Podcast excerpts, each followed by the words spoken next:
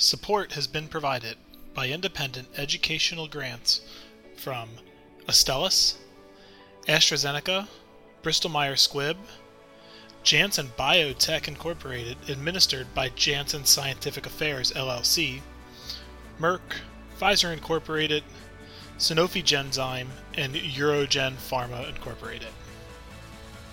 Hi, this is Vic Nitti, Chair of the AUA Office of Education, welcoming you to another of our Office of Education podcasts. This one, another one in the series of the AUA Expert Exchange podcasts, discussion about managing GU cancer.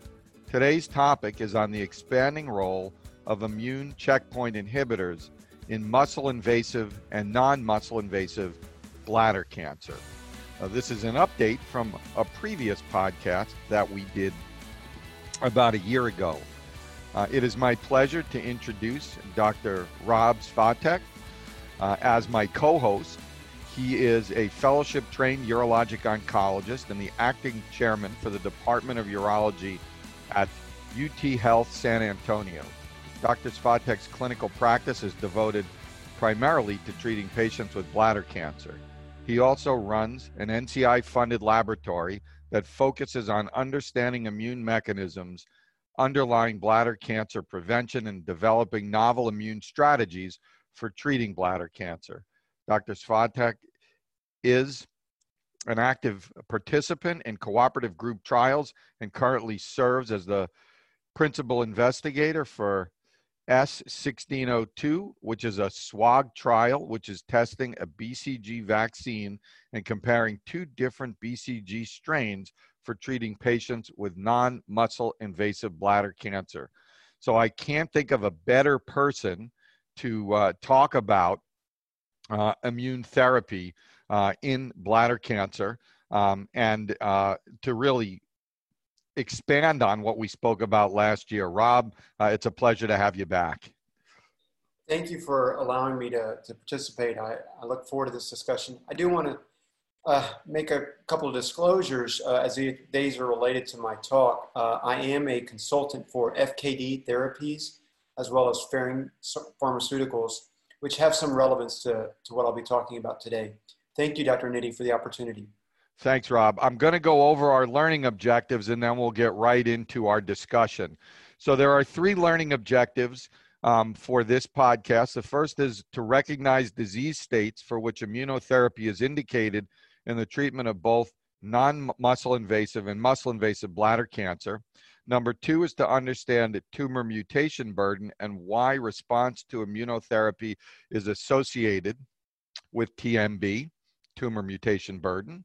And finally, to recognize strengths and limitations of current evidence for checkpoint inhibitors in non in non-metastatic bladder cancer. So with that in mind, we'll head into our discussion.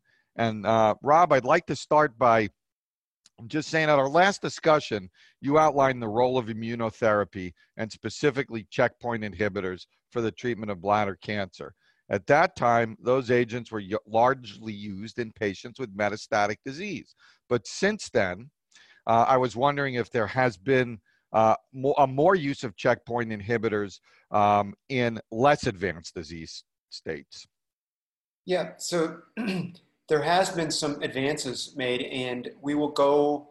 I'd like to talk about both um, uh, for patients that have muscle invasive as well as non-muscle invasive. Uh, just to start with a review, uh, platinum-based chemotherapy is the first line for metastatic bladder cancer, and Overall response rates for patients with metastatic disease for cisplatin-based chemotherapy is about 45%, which is actually really good. Uh, the problem is that the response is short-lived. Now, during my residency and fellowship training uh, just about 10 years ago, there were no good options for patients who had failed cisplatin-based chemotherapy. Uh, however, in 2016, a marked revolution uh, for, the, for treating metastatic bladder cancer occurred with the FDA approval of several checkpoint inhibitors for this disease. And checkpoint inhibitors um, include target programmed cell death protein 1, commonly abbreviated as PD1, or its ligand. And, and the, the uh, therapy are antibodies against these uh, proteins. Importantly, five of these agents are approved by the FDA for treating urothelial cell carcinoma, including drugs we'll talk about today, atezolizumab, avelumab, uh, durvalumab, nivolumab, and pembrolizumab. Uh, and Dr. Nitti, since we, since we last spoke, there have been some important developments. First, a new role for checkpoint inhibitors has been established called a switch maintenance therapy. And this is um, now standard of care based on data from a phase three Javelin Bladder 100 trial that, that uh, took patients with metastatic bladder cancer who did not progress after they, they were given first line platinum based chemotherapy. So these were either stable disease or partial responses, but they did not progress, and they were randomly assigned to avelumab or best supportive care. And the, the group that got avelumab experienced a significant benefit in overall survival 21 months versus 14 months, roughly. Um, and that established switch therapy as the new standard of care in this particular disease site. And as we'll talk about in a bit, there have been some new developments in non metastatic muscle invasive and non metastatic non muscle invasive bladder cancer as well, including new studies that show efficacy for patients undergoing cystectomy and for patients with BCG unresponsive bladder cancer. So it sounds like considerable progress has been made in bladder cancer with the use of checkpoint inhibitors. What about other GU tumors? Uh, have we seen similar progress in renal, prostate, testis cancers? So immune therapy has been around uh, for, as you as you know, um, for a long time with kidney cancer. Uh, one of the earliest forms of treatment was interleukin two, which was uh, uh, approved approved for renal cell carcinoma. The checkpoint inhibitors have shown activity in renal cell, not so much in prostate, and not really studied in testes cancer. Uh, notably, the anti-PD-1 antibody nivolumab was tested in the checkpoint the checkmate 25 trial this is for second line metastatic renal cell carcinoma uh, showing a, a, significant benefit in overall survival about 27 30% compared to everolimus. And that prompted its approval by the fda for that second line setting. Also it's important for urologists to know that nivolumab in combination with another checkpoint inhibitor ipilimumab commonly referred to as the Nivo-Ipi combination, is approved for first-line setting in patients with intermediate or poor risk renal cell carcinoma. And then finally, and more recently, FDA has approved uh, combinations of Pembro and avelumab with axitinib, a, a, tyrosine kinase inhibitor, for the treatment of uh, kidney cancer as a first line in the metastatic setting. So there's been significant progress in renal cell with these checkpoint inhibitors. In prostate, they have not they have not uh, done so well. There are a subset of prostate cancer patients who seem to benefit, and it, it's some really interesting data showing that patients that have a DNA mismatch repair deficiency that develop microsatellite instability may be the best uh, uh, tumors that might respond to this. Uh, and this supports work, a working hypothesis around checkpoint inhibitors for targeting uh, tumors with lots of mutations, which we'll talk about later. Um, but right now, run-of-the-mill prostate cancer has not uh, is not being uh, checkpoint inhibitors are not being used. So let's talk a little bit about the, the current understanding of checkpoint inhibitors mechanism of action. In our last discussion, you detailed the history and development of cancer immunotherapy and checkpoint inhibitors. I was wondering if you could provide any updates regarding the biology of these agents from a, a mechanistic standpoint. So, the classic understanding is that PD1 on the surface of T cells uh, binds to its ligand PDL1 present on the tumors. And that interaction elicits a suppressive response to the T cells. And so the idea is that tumors can suppress T cells from uh, uh, uh, having cytotoxicity and from annihilating the tumors through that engagement.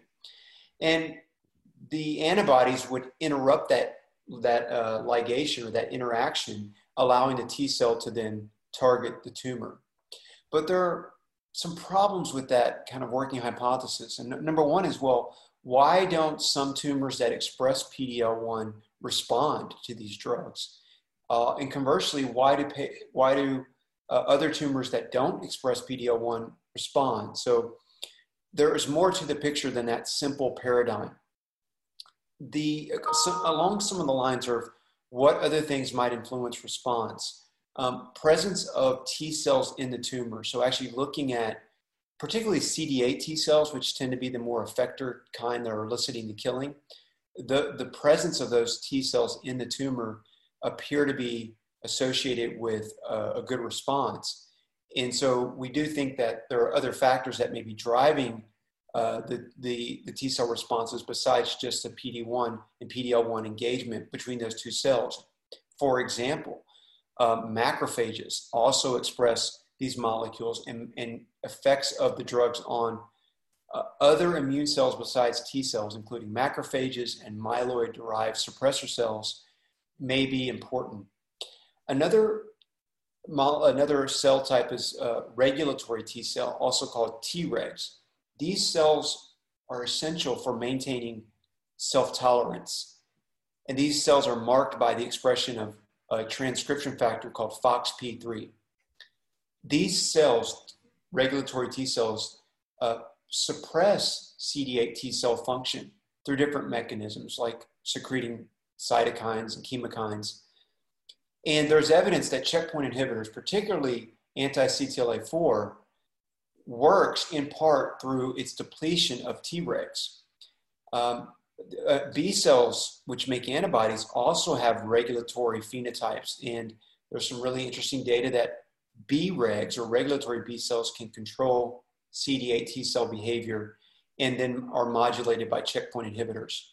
So I think what we're going to be seeing uh, over the next several years is um, other molecules like macrophages, B cells, regulatory T cells, myeloid derived suppressor cells being important in the mechanism of checkpoint inhibitors and potentially being used in determining whether or not a patient should be getting a checkpoint inhibitor.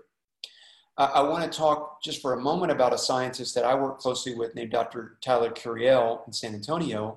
He's a cancer immunologist at, at our institution, and he's identified some really novel effects of PD-L1 on the tumor inside the tumor itself, what we call tumor cell intrinsic effects of PD-L1 signaling.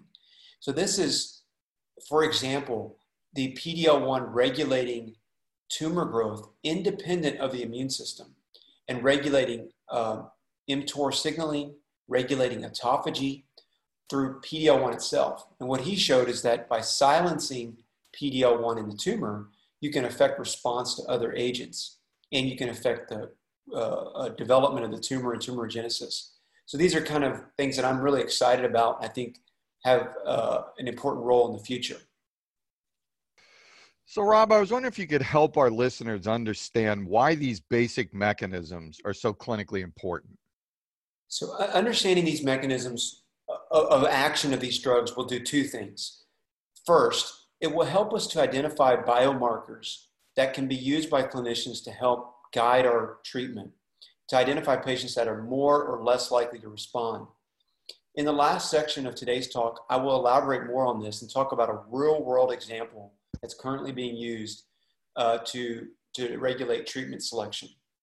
Secondly, it will help us identify novel combination approaches that will be used with checkpoint inhibitors to improve their effectiveness.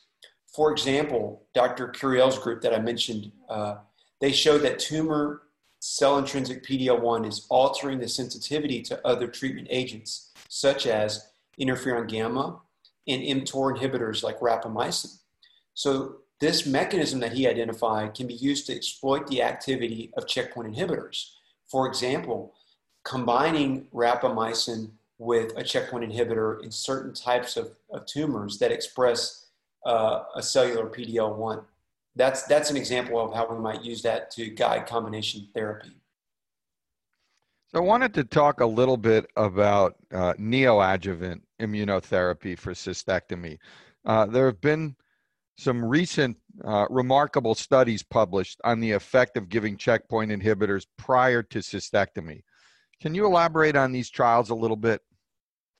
Yes, the, the current standard of care for non metastatic muscle invasive bladder cancer is either um, neoadjuvant chemotherapy with a cisplatin based regimen followed by radical cystectomy, or in some cases, chemoradiation.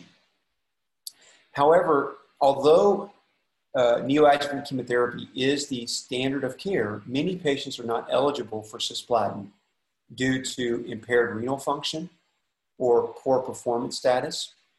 And in addition, some patients with clinically localized, say T2 N0 disease, may not derive benefit from neoadjuvant chemotherapy.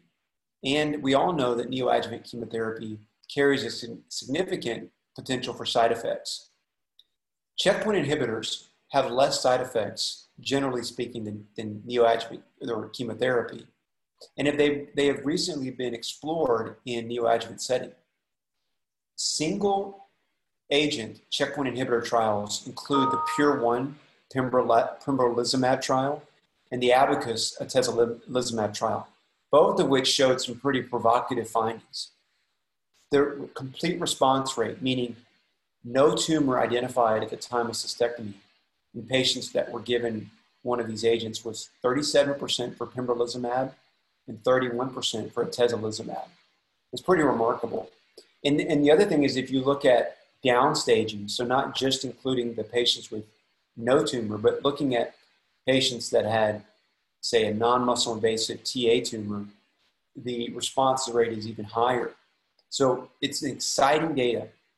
The, there's other trials that I need to mention. Um, the HOG trial, uh, which was a combination of GemCis plus pembrolizumab, and there's the BLAST trial, which was GemCis plus nivolumab. Those also, those also showed pathologic complete response rates uh, on the order of 30, uh, let's see, 44% for the HOG trial and 34% for the BLAST trial. So it's got the, this is, these are pretty remarkable findings, and we're all excited about the potential of, of incorporating these into the perioperative setting. How does that affect um, your surgery? Um, does it increase morbidity? Uh, are there any special things that need to be done uh, just prior to or at the time or in the post-op period? Um, you know, it, does it, it is safety compromised in any way with neoadjuvant immune therapy? So from what we from the data that we have now, it appears that these agents are more are uh, safer than neoadjuvant chemotherapy and can be given right up until the time of surgery. Um, we've, we've dealt with um, some significant toxicities from neoadjuvant chemotherapy, uh, including renal dysfunction, um, peripheral neuropathy, um, things like of that nature. And so, generally speaking, these patients, the safety profile of these agents certainly favors the safety profile over neoadjuvant chemotherapy. And the, and the discontinuation rate for immunotherapy is, is, is, is pretty low. Now, one of the downsides uh, that we have to mention is that these trials were number one, they were not done with a comparative group. So these were phase two, single arm um, uh, trials. And it's it's difficult and it will be important for us to know how these will perform in the long term and with a proper control group.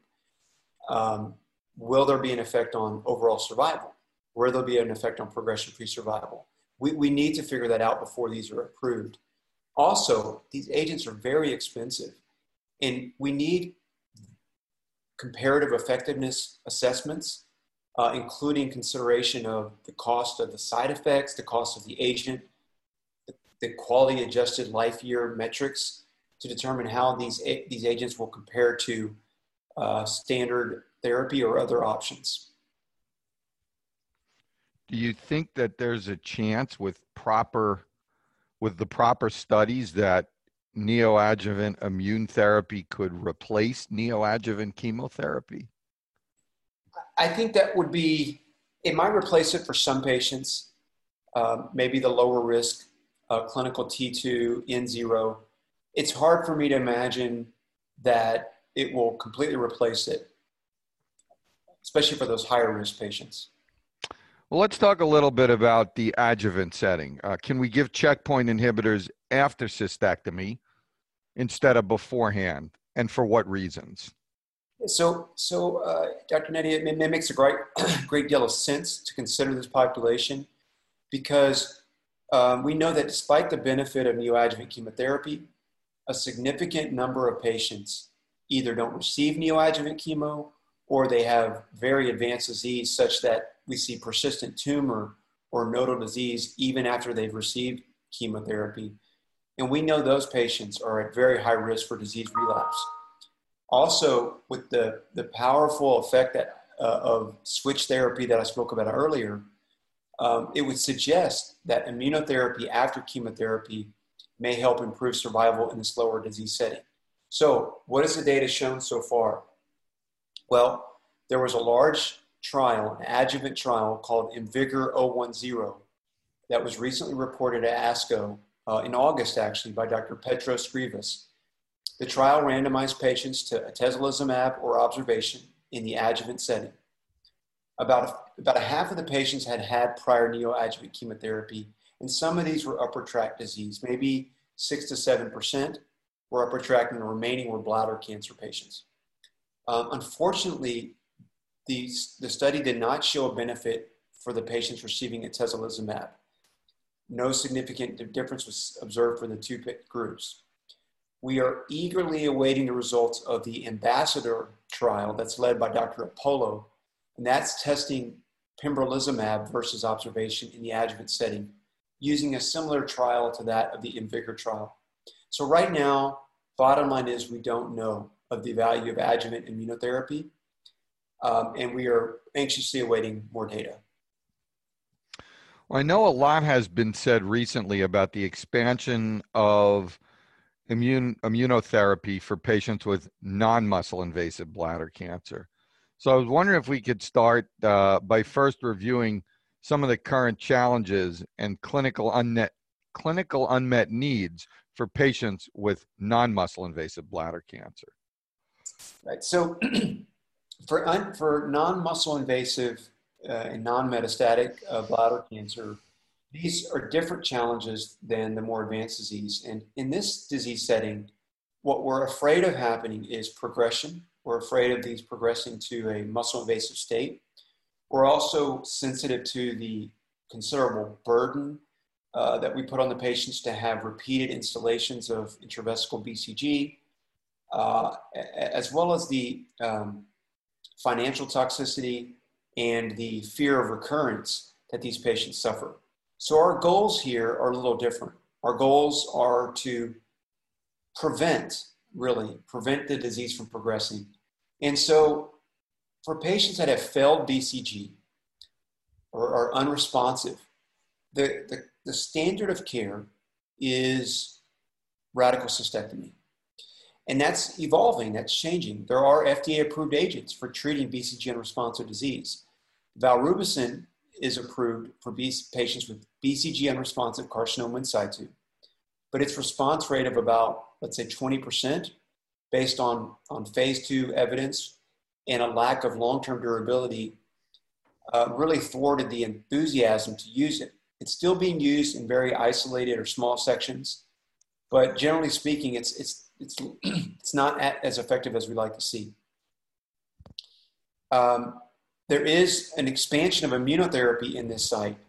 In January of this year, the FDA approved pembrolizumab for non-muscle invasive high risk BCG unresponsive bladder cancer based on a phase two trial uh, that was done globally, showing a response rate of about 40% with a median duration of 16 months and about 46% of the patients experiencing a complete response lasting uh, about 12, uh, 12, months. So that's pretty good. Uh, about half of them are, are having a complete response up to a year.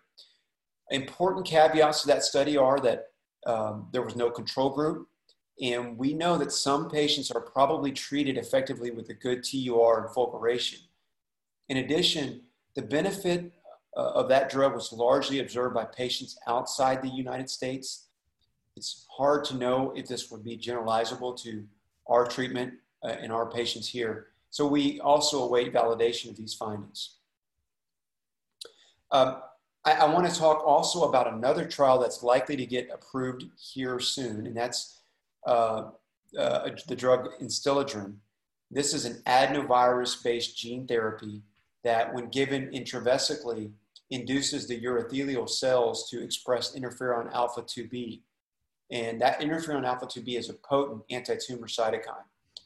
Uh, the results of the phase three trial, also non-comparative single-arm trial, were presented by Colin Dinney, uh, who led the development of that agent. And that drug in phase three studies showed a complete response rate of 54% in patients with CIS, and the complete response was maintained uh, in 24% of the patients at a year.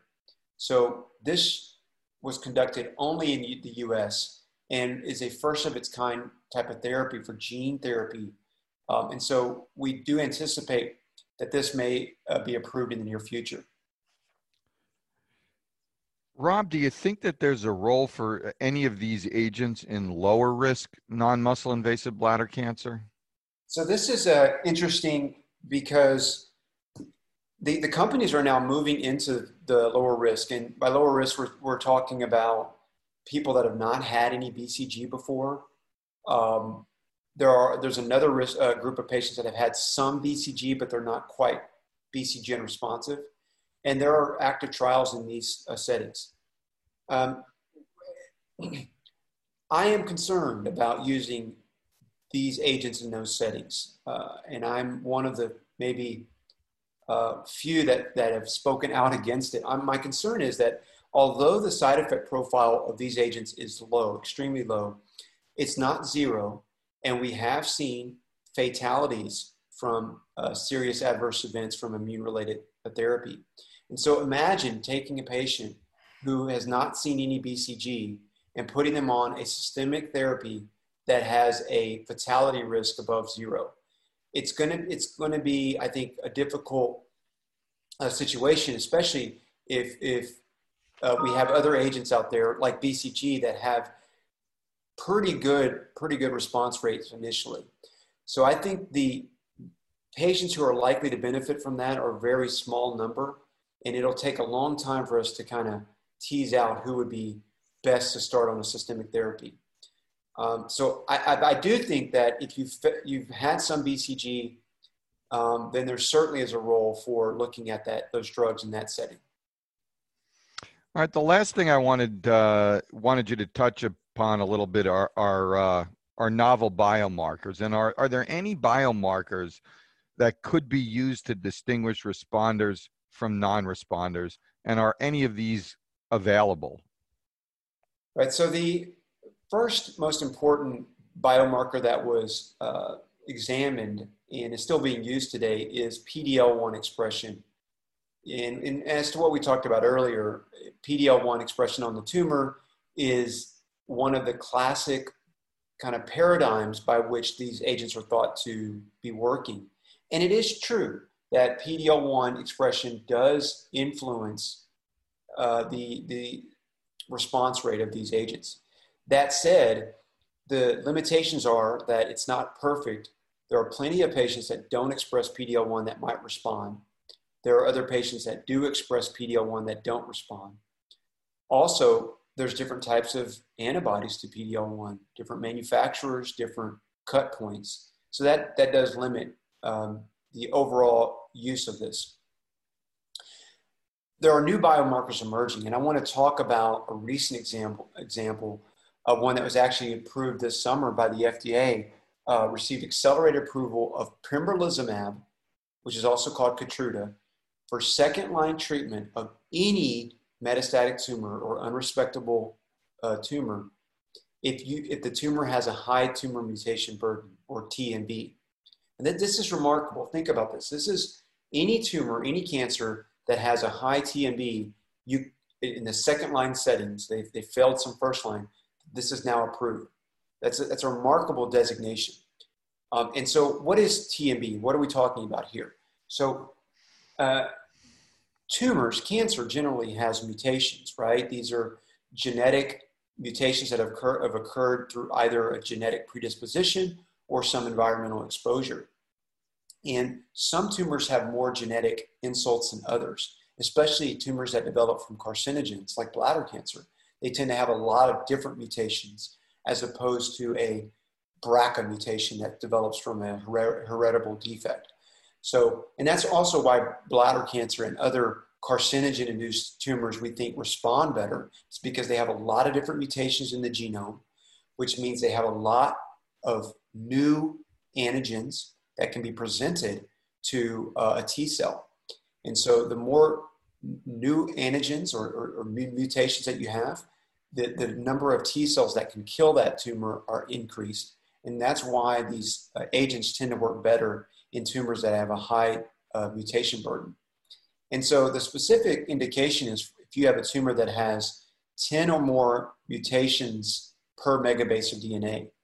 And if you have that, you failed first line therapy, then pembrolizumab is currently approved. The response rates, by the way, that was, that, that was a trial based on 800 patients, of which 100 had a high tumor mutation burden. And these are very advanced tumors. Um, the response rate was uh, 29%, so roughly a third. And half of those patients had responses lasting two years.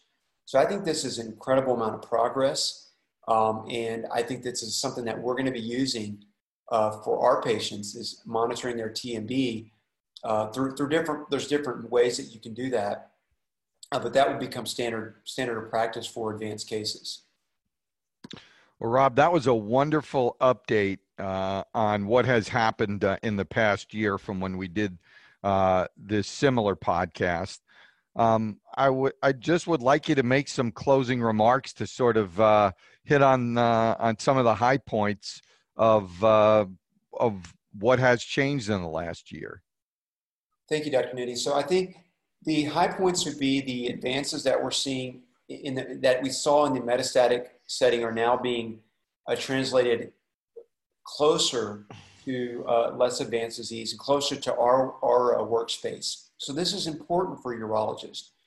We've seen some more understanding of the mechanisms of how these drugs work, which influences biomarker discovery like tumor, tumor mutation burden, as well as combination therapy. These are predict, predict, principally working in bladder, but they're also working in kidney.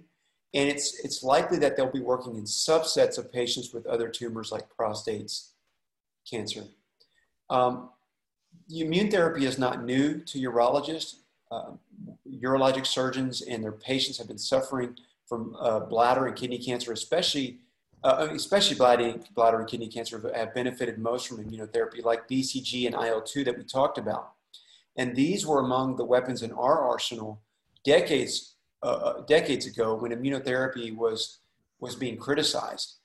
Um, since 2016, we have witnessed a resurgence of interest in cancer immunotherapy and a revolution in how we manage more advanced patients. I, I personally will never forget the first time a patient of mine who I, I witnessed benefit from a checkpoint inhibitor. It was a cystectomy patient who during follow-up had developed a thoracic spinal mets and uh, multiple retroperitoneal lymph nodes, all of which vanished after six months of checkpoint inhibitor. And I, I, was so dumbfounded by the imaging that I thought I was looking at the wrong films. So I feel very fortunate to be a urologist and to have lived through such a dramatic improvement in medicine. Uh, you know, I chose to, to take care of bladder cancer patients in residency because at that time there were few options, and now there are many. I think it's important for us as urologists to join our colleagues in medical oncology and radiation oncology in developing, participating in these trials, and also to join the scientists in the lab and the bench side to making fundamental discoveries. Our intimate contact with patients, both in and out of the operating room, provides us with a perspective that others don't have. And it facilitates us uh, to be leaders, co leaders, I would say, not spectators in the, the pursuit of making uh, lives better for our patients. Thank you to Dr. Nitti and the AUA for their appreciation of these concepts as they relate to our field and for the opportunity to participate in this podcast. Thank you.